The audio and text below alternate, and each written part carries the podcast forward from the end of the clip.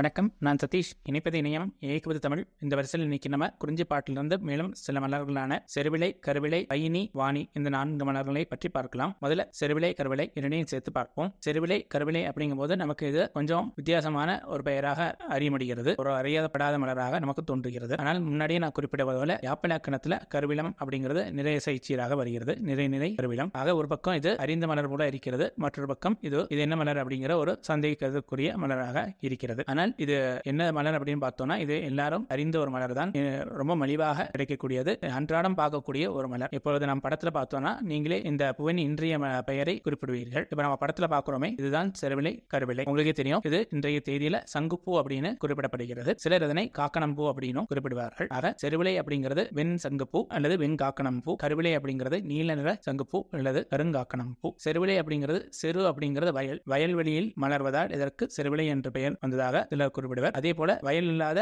மேட்டு பகுதியில் மலர்வது கருவிலை அப்படின்னு குறிப்பிடப்படுகிறது. இப்ப சங்க இலக்கியம் எடுத்துக்கிட்டோம்னா இந்த செருவிலை பற்றிய குறிப்புகள் எங்கேயும் நமக்கு கிடைக்கப்படவில்லை ஆனா கருவிலையை பற்றி பாடல்கள் நிறையவே கிடைக்கப்படுகிறது சங்க இலக்கியங்கள்ல இந்த கருவிலைக்கு வெள்ளில் அப்படின்னு ஒரு பெயர் இருக்கிறது. அதாவது வெண்மை அற்றது அப்படிங்கிற அர்த்தத்துல வெள் இல் அப்படிங்கிற பெயர்ல குறிப்பிடப்படுகிறது. மேலும் இலக்கியங்கள்ல பார்த்தோம்னா மணிகண்டன மணிகண்டன்ன மாநில கருவிலை அப்படின்னு நச்சினை நமக்கு குறிப்பிடுகிறது. அப்புறம் குறுந்தொகையில நீல பையும்போது உளறி உதல பீலி ஒன் பொறி கருவிளை அப்படின்னு இதன் நிறத்தை ஒரு நீல நிறமாக நமக்கு காட்டுகிறது. மேலும் அகப்பாடலில் எடுத்துக்கிட்டோம்னா கருவிளை முரணிய தன் புதல் பகன்றை அப்படின்னு குறிப்பிடப்படுகிறது. அதாவது பகன்றை என்றது ஒரு வெள்ளை நிறம் அந்த வெள்ளை நிறத்துக்கு மாறுபடாதாக முரணியதாக இருக்கக்கூடியது கருவிலை அதாவது வெள்ளை நிறமற்ற நீலரமுடைய மலராக இதனை குறிப்பிடலாம். இந்த க- கருவிலை அப்படிங்கிறது இந்த நிறத்தை பற்றிய பாடல்கள் நம்ம இப்ப பார்த்தோம். அதே போல இந்த கருவிலையை வந்து நம்ம கண்களுக்கு ஒப்பாக குறிப்பிடுவது வழக்கமாக இருந்திருக்கிறது. ஐங்குறு நோட்டுல கண்ணன கருவிலை மலர அப்படின்னு குறிப்பு வருகிறது. மேலும் அகனா நோட்டுல காதலர் பிரிந்த கையர் மகளிர் நீர்வார் கண்ணன் கருவிலை மலர அப்படின்னு குறிப்பிடப்படுகிறது. அதாவது ஒரு காதலரை பிரிந்த மகளிரது நீர் சொரியும் கண்ணை போல் மலர்ந்த கருவிலை பூ அப்படின்னு வருகிறது. காதலர் பிரிந்த கையறு மகளிர் நீர்வார் கண்ணின் கருவிலை மலர அப்படின்னு இங்க குறிப்பிடப்படுகிறது. இப்படி நம்ம கருவிலை எடுத்துக்கிட்டோம்னா அது தங்கப்பாடல்ல ந- மிகுதியாகவே அடைக்கப்படுகிறது இப்போ இந்த கருவிலை இந்த செருவிலை அப்படின்னு சொல்லும்போது எனக்கு ஒரு விஷயம் ஞாபகத்துக்கு வருது. இது வந்து ஒரு அசுர செடி அப்படின்னு குறிப்பிடப்படுகிறது. இது ஒரு பேச்சு வழக்குல இதை சொல்றது வழக்கமா இருந்திருக்கு. ஏன்னா இலக்கியங்கள் நான் தேடி பார்க்கும்போது இதை பத்தி ஒரு குறிப்பிடம் எனக்கு கிடைக்கப்படவில்லை. ஆனா பேச்சு வழக்கில் அசுரை செடி அப்படின்னு குறிப்பிடுவார்கள். ஏன் அப்படின்னு பார்த்தோம்னா ஒரு அசுரத்தன்மைக்காக இல்லை. இந்த சங்குப்பூ எல்லாமே பார்த்தோம்னா பூ பூத்து அது அப்படியே சீக்கிரமா காஞ்சு அந்த காய் அப்படியே வெடிச்சு அது தானா சிதறி போய் எங்கேயான விழுந்து அது தானே முளைத்துக் கொள்ளும். அது எப்படி அசுரர்கள் தானாக முளைத்து வருவார்களோ அப்படி இது முளைத்து வருவதாக கருதுவதால் இதற்கு அசுர செடி அப்படின்னு பெயர். மேலும் இதுக்கு வந்து நம்ம வெறும் ஒரு மண் உரம் அப்படின்னா நம்ம போட்டு பராமரிக்கணும் அவசியம் இல்லை. தண்ணி கூட அப்படி ஊற்றணும்னு இல்லை. அது எப்பயான மழை பெஞ்சதுன்னா அது அந்த மழை நீரை எடுத்துக்கும். அப்படியே அது தானா முளைச்சு தானே வளர்வதால் இதற்கு இந்த பயிர் வந்ததாக நாம் அறிய முடிகிறது அப்படி நம்ம பார்த்தோம்னா இந்த செருவிலை இந்த கருவிலை அப்படிங்கிறது இந்த சங்குப்பூ உள்ளது இந்த காக்கணம்பூ மேலும் நம்ம பார்த்தோம்னா இப்ப மலிவா கிடைக்கிறதுக்கு ஒரு கொஞ்சம் பெருமை இல்லாம இருக்கும் அப்படின்னு நம்ம பார்க்கிறோம். அப்படி பார்த்தா இந்த சங்குப்பூ அதை சொல்லலாம். ஏன்னா இது ரொம்ப மலிவா அன்றாட நம்ம பார்க்கக்கூடியதா இருந்தாலும் இதனோட மருத்துவத்தன்மை இதில் எத்தனை பேருக்கு தெரியும் நமக்கு தெரியல. இது ரொம்ப மருத்துவத்தன்மை மிகுந்த ஒரு மலராக அறிய முடிகிறது இது மருத்துவ நூல்களையும் இதை பத்தி நிறைய குறிப்புகள் இருக்கிறது. அன்றாட வாழ்க்கைக்கு வேண்டிய இந்த வாந்தி வேதி இந்த தும்மல் இதெல்லாம் வரும்போது கூட இந்த மலரை பயன்படுத்தி குணப்படுத்துவதாக இருந்திருக்கிறது. மேலும் உடற்பூச்சிகள் கொள்வதற்கும் இந்த மருந்து பயன்படுவதாக அறிய இப்படி நிறைய மருத்துவ குணங்கள் இந்த மலருக்கு இருக்கு. இப்படி மருத்துவ தன்மை கொண்ட மலராகவும் இந்த செருவிலை கருவிலை இருக்கிறது. இப்ப அடுத்த மலரான பயணியை பத்தி பார்ப்போம். பயணி அப்படிங்கும்போது இந்த சங்க பாடல்ல எங்கேயுமே குறிப்புகள் இல்ல. இந்த குறிஞ்சி பாட்டுல மாத்திரம் தான் இந்த பயணி அப்படிங்கிற பூ குறிப்பிடப்படுகிறது. பின்னாடி பெருங்கதையில பயில்பூம் பயணி அப்படின்னு சொற்றொடர் வருகிறது. இதன் மூலம் பார்த்தோம்னா இந்த பயணி வந்து ஒரு அடர்ந்த மலராக அறிய முடிகிறது அடர்ந்து மலரும் ஒரு மலராக அறிய முடிகிறது மற்றபடி வேற எங்கேயுமே இந்த பயணியை பற்றி குறிப்புகள் இல்ல. சங்க இலக்கியங்கள் எடுத்துக்கிட்டோம்னா இந்த பயணி அப்படிங்கிறது பையன் அப்படிங்கிறது இந்த அரக்கு இந்த கல்லாம் சாணம் பிடிப்பாங்க இல்லையா? அந்த சாணம் பிடிக்கும் போது அந்த சாணக்கல்ல இந்த அரக்கெல்லாம் போட்டு சாணம் பிடிப்பாங்க. அதுக்கு பயன்பட்ட இந்த பையன் அப்படிங்கிறது இந்த அரக்காக இது அறியப்படுகிறது. அஹ் அகநானூற்றுல சிறுகாரோடன் பையனோடு சேர்த்திய கல் போல் பிரியலாம் என்ற சொல் தாம் மறந்தார்கொள் தோழி அப்படின்னு குறிப்பிடுகிறது. அதாவது இந்த சிறுகாரோடன் அப்படிங்கிறது இந்த காரோடன் அப்படிங்கிறது இந்த சாணை பிடிப்பவர்கள் இந்த வாழ் கத்தி இதுக்கெல்லாம் சாணை பிடிக்கிறாங்கல்ல அவங்க அவங்க வைத்திருக்கிற அந்த கல்லுக்கு இந்த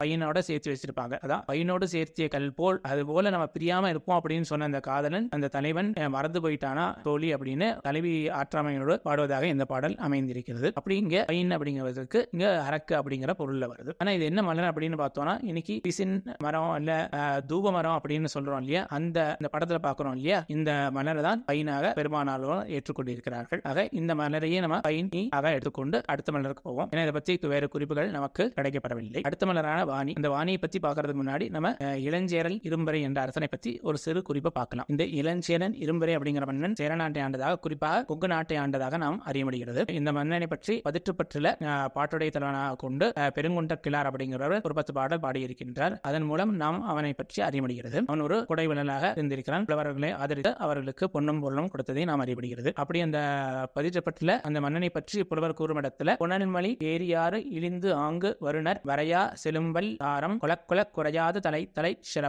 அப்படின்னு குறிப்பிடுகின்றார். அதாவது எப்படி அந்த பேரியாறு வந்து அப்படி எளிமையான செல்வங்களை எண்ணிக்கொண்டு மலையிலிருந்து பாய்ந்து வருமோ அப்படி அல்ல அல்ல குறையாது கொடுப்பவனாக இந்த மன்னனை அவர் ஓமைப்படுத்தி கூறுகின்றார் அந்த பேரியார் போல் அவன் அல்ல அல்ல குறையாமல் கொடுப்பவன் அப்படின்னு குறிப்பிடுகின்றார். இந்த பேரியார் அப்படிங்கிறது பேரி அப்படின்னா முரசு. அந்த முரசு கொட்டுவதை போல ஒழித்து கொண்டு அப்படி மலையிலிருந்து விழுவதால் இதற்கு பேரியாருன்னு பேரு. இன்னைக்கு அதை நம்ம பெரியார் அப்படின்னு குறிப்பிடுகின்றோம். அப்படிப்பட்ட அந்த பேரியார் போல் அவன் கொடை வழங்கியதை இந்த புலவர் இங்கு குறிப்பிடுகின்றார். இந்த இருவர் பற்றியும் ஒரு சிறு கதை இருக்கிறது. அதை நம்ம பார்க்கலாம். இந்த புலவர் வந்து இந்த அரசனிடம் பரிசு பெறுவதற்காக வருகின்றார் அப்படி வரும்போது அந்த புலவரை தன் அவையிலேயே கொஞ்ச நாள் வைத்துக்கொண்டு நாளில் இல்ல கொஞ்சம் மாதமே வைத்துக்கொண்டு அவன் அந்த தமிழ் அந்த பாடல்கள் அதெல்லாம் கேட்டுக்கொண்டு அப்படி இருந்து விடுகிறார். அந்த புலவருக்கு கொஞ்சம் வருத்தம் ஆயிடுது ரொம்ப நாள் ஆச்சு. நம்ம மனைவி மக்களிடம் அதாவது பொருள் வாங்கி வரோம் அப்படின்னு சொல்லிட்டு கிளம்பி வராரு. ஆனா இப்ப ரொம்ப காலம் தாழ்ந்து விட்டது. அவங்க எப்படி கஷ்டப்படுவாங்களோ அப்படின்னு அவர் கொஞ்சம் வருத்தப்பட்டு சரி நம்ம கிளம்பலாம் அப்படின்னு அந்த மன்னனிடம் சொல்லி கொண்டு கிளம்புவதற்காக செல்கின்றார். ம- சொன்ன உடனே மன்னனும் சரி நீங்க கிளம்பலாம் அப்படின்னு ஒரு சாதாரணமா சொல்லிடுறாரு. ஒன்றும் பரிசு எதுவும் தர மாதிரி தெரியல. அவர் இன்னும் திருப்பி திருப்பி சொல்றாரு. நான் அப்படி கிளம்புறேன் அப்படிங்க மன்னனும் நான் அலுவலில் கொஞ்சம் வேலையா இருக்கேன். நீங்க கிளம்புறதுனா கிளம்பலாம். யாரும் உங்களை தடுக்கிறதுக்கு இல்ல. நீங்க போயிட்டு வரலாம் அப்படின்னு கொஞ்சம் கடுமையா சொல்ற மாதிரி சொல்லிடுறாரு. புலவரும் சரி அப்படின்னு கிளம்பி போறாரு. ஊர் பக்கம். அப்படி அவர் ஊர் பக்கம் போனோடனே பார்த்தா அவர் இருந்த இடத்துல இப்ப ஒரு பெரிய மாளிகை இருக்கு. அங்க காவலர்கள் எல்லாம் போட்டு அங்க இருக்கு. அவருக்கு புரியல என்னதுடா இது அவர் அந்த காவலரை பார்த்து கேட்கிறாரு இது யாரோட மாளிகை அப்படிங்கும்போது அவர் அந்த காவலர் கேட்கிறா நீ இந்த ஊருன்னு சொல்றீங்க. ஆனா இது யாரோட வீடு அப்படின்னு உங்களுக்கு தெரியல அப்படிங்கிறீங்க. அப்படிங்களா அவங்க பேசிட்டு இருக்கும்போது ஒரு தெரிந்தவர் வந்து வந்து அந்த புலவரை கொண்டு மனைவி மக்களிடம் கொண்டு காவிக்கிறாரு அவங்க பார்த்தா அவங்க செல்வ செழிப்பியோட நல்ல பட்டாடை பொன் நகையெல்லாம் போட்டுக்கொண்டு இருக்கிறார்கள். அப்போ இந்த மன்னன் இந்த புலவரை தன் அவையில வைத்துக் கொண்டிருந்தாலும் அந்த குடும்பத்துக்கு என்னென்ன தேவையோ அதை வந்து முன்னாடி அறிஞ்சு அவர் போறதுக்கு முன்னாடியே அவன் கொண்டு எல்லாமே நல்ல செல்ல செழிப்பா செய்து கொடுத்திருக்கிறான் அப்படின்னு நம்ம அறிய முடிகிறது. அப்படி ஒரு புலவர்கள் கேட்காட்டியும் அவருக்கு என்ன வேணுங்கிறத அறிந்து அவன் முன்னாடியே செய்திருந்தது பார்த்து அவர் இந்த பதிற்று பற்றில அவனை பற்றி நல்ல பாடல்களை அவர் பாடியிருக்கின்றார். அப்படி அந்த பெருங்கொன்ற கிளார் இந்த மன்னனை பற்றி அந்த பதிற்று வேறு இடத்துல குறிப்பிடும் இடத்துல வாணி நீரினும் தீம் தன் சாயலன் அப்படின்னு குறிப்பிடுகின்றார். அதாவது அந்த வாணி நீரை காட்டிலும் கொடுமையான தன்மை உடையவன் அப்படின்னு அவர் குறிப்பிடுகின்றார். இப்ப இங்க வாணி வாணி நீர் அப்படின்னு கோருவது இது எந்த நீர் இல்லை என்ன ஆறு அப்படின்னு பார்த்தோம்னா இன்னைக்கு சிறுவாணி அப்படின்னு ஒரு ஆறு இருக்கு.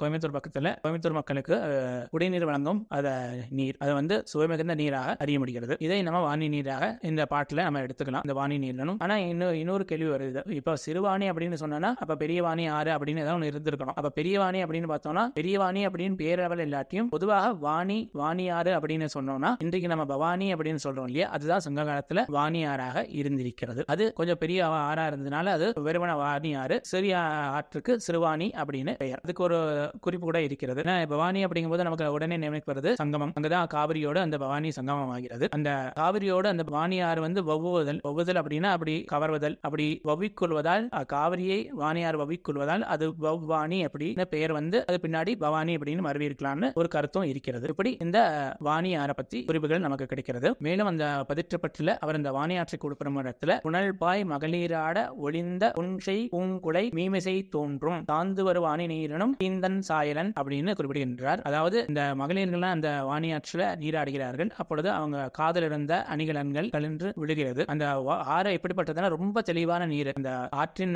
அடியில போய் அந்த பொன் குலைகள் அணிகலன்கள் இருந்தாலும் அது தெல்ல தெளிவா நமக்கு காட்டுமா? அப்படி விட்ட ஒரு ஒரு பளிங்கு போல ஒரு நீராக இந்த வாணியாறு இந்த பாடல்ல காட்டப்படுகிறது. மேலும் சார்ந்து வரும் வாணி நீர் அப்படிங்கிறதுனால அந்த சந்தன மரத்தை அடித்து கொண்டு வரும் வாணியாறு அப்படின்னு குறிப்பிடப்பட்டிருக்கிறது. இப்படி இந்த வாணியாறு பற்றி இந்த பதிற்று பாட்டெல்லாம் அறியப்படுகிறது. இந்த வாணியாற்றுக்கு ஏன் அந்த பெயர் அப்படின்னு நம்ம பார்த்தோம்னா இந்த குறிஞ்சி பாட்டின் அடுத்த மலரான அந்த வாணி மலர் இப்ப நம்ம படத்துல பாக்குறோம் இல்லையா? இதுதான் வாணி மலர் இந்த வாணி மலர் இந்த ஆற்று படுக்கைகளில ஏன்னா இது மேற்கு தொடர்ச்சி மலையில தான் நிறைய காணப்படும் இந்த மலர். இந்த அந்த மேற்கு தொடர்ச்சி மலையில தான் அந்த பவானி உற்பத்தி ஆகிறது. அந்த இடத்துல இந்த மலர் நிறைய இருந்ததுனால இந்த ஆற்றுக்கு இந்த பவானிக்கோ இல்ல சிறுவானிக்கோ இந்த பெயர் வந்ததாக நாம் அறிய முடிகிறது. இப்படி இந்த இளஞ்சிவப்பு மலரான இந்த படத்துல பார்த்தோம் இல்லையா? இதுதான் வாணி மலர். இதை பத்தி இலக்கியங்கள் வேற ஏதாவது குளிப்பும் இல்ல. ஆனா இதுதான் வாணி மலராக பெரும்பாலானோர் ஏற்றுக்கொண்டிருக்கிறார்கள். இப்ப பெரும்பாலானோர் ஏற்றுக்கொண்டிருக்கிறார் அப்படிங்கும் போதே இப்ப வேற எதுவும் மலரும் இருக்குன்னு நம்ம அறிய முடிகிறது. அப்படி பார்த்தோம்னா நீங்க ஓமம் கற்பூரவல்லி அப்படின்லாம் சொல்றோம் இல்லையா? அந்த ஓமத்தின் பூ கூட வாணி என்று சங்க காலத்துல பெயர் இருந்திருக்கிறது அந்த ஓமத்திற்கும் அதே வாணின்னு பேர் இருந்திருக்கிறது. இன்னைக்கும் பார்த்தா சமஸ்கிருதத்துல ஒரு வகையான உமத்துக்கு பரசிகாய வாணி அப்படின்னு பெயர் இருக்கு. நம்ம தமிழ்ல